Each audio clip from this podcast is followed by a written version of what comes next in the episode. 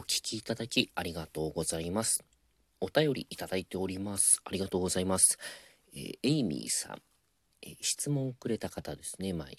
えー、読みます。知性により客観的に見ることがブレーキとなってナルシストになれない遊興さんへと。こうやってまとめて言われるとまた恥ずかしいですけれども、えー、久しぶりに会に伺いました。ありがとうございました。幼い落語は近頃新鮮でとても楽しかったです。声も一層良くなられていました。新しい赤いお着物がお似合いで、美術の先生はシャイな方が芸人として突き抜けるためにナイスアドバイスをされたと思いますが、いかがでしょうか？ものすごく褒めてくれましたね。嬉しいです。ありがとうございます。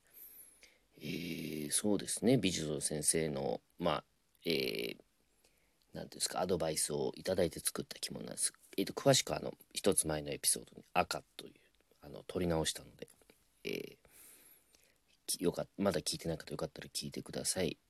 でまあ先生がそうですねナイスアドバイスただそこまで考えてないと思うんですよね。うんいやもちろん学校の先生でも本当にたくさんの退職されたっていうお年ですからもうたくさんの生徒さんを送り出したわけですからすごい人を見る目とかねそういうのはあると思うんですけどきっと勘が普通の人より働いたりするんじゃないかと思うんですけどそうですねうんだからどっちかというともうなんかその美術美術の先生の美意識的に僕のなんか存在が許せなかったんじゃないですかね。うん、でもまああのこうやっていいご感想を結果いただけたわけですからその着物を作ったからあのそうやって思うと言うこと聞いてよかったなって思います。ナイスアドバイスだったなと思います。はい。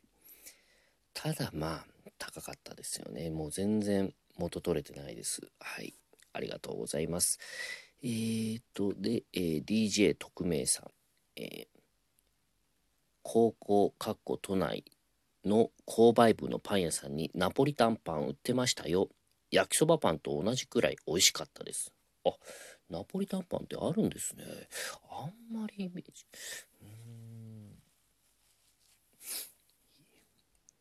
この方がナポリタンパン差し入れでくれた方ですかね。あの、このラジオトーク内の差し入れで。ナポリタンパン売ってましたよ。焼きそばパンと同じくらい美味しかったです。味覚が独特ですね。えー、続いて、えー DJ 特命さん。これ違う方、匿名が漢字になってますね。質問ではなく、ギンガムチェックの件についての噂話です。一円さんのギンガムチェックシャツばかりの件は、いただきハイジャンプというテレビ番組で、ジャニーズの平成ジャンプのメンバーも突っ込んでいました。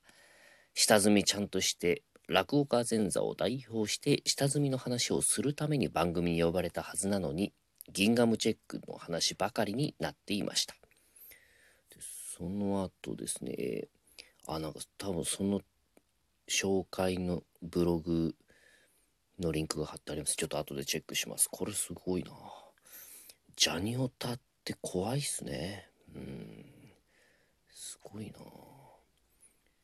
1円すごいっすね。逆、あの、ジャニーズの番組も出てたんだ。なんか彼すごいんですよ。なんかこの間もツイッター見たらなんかあの文楽の人間国宝の人が見に来てくれたと。妙な何なんですかね。そのパイプ怪しいですね。うん。ギンガムチいやーでもこれどうなんだろうな落語家ぜギンガムチェックにまあ平成ジャンプのメンバーも食いついてしまったんですね。あいつの思うツボですよ。はい、ちょっと情報ありがとうございます。僕もこの件はえ引き続きあの真相を究明していきたいと思います。えー、引き続きお便り、えー、質問も何でもいいですこういう、えー、情報の垂れ込みお待ちしております。ありがとうございました。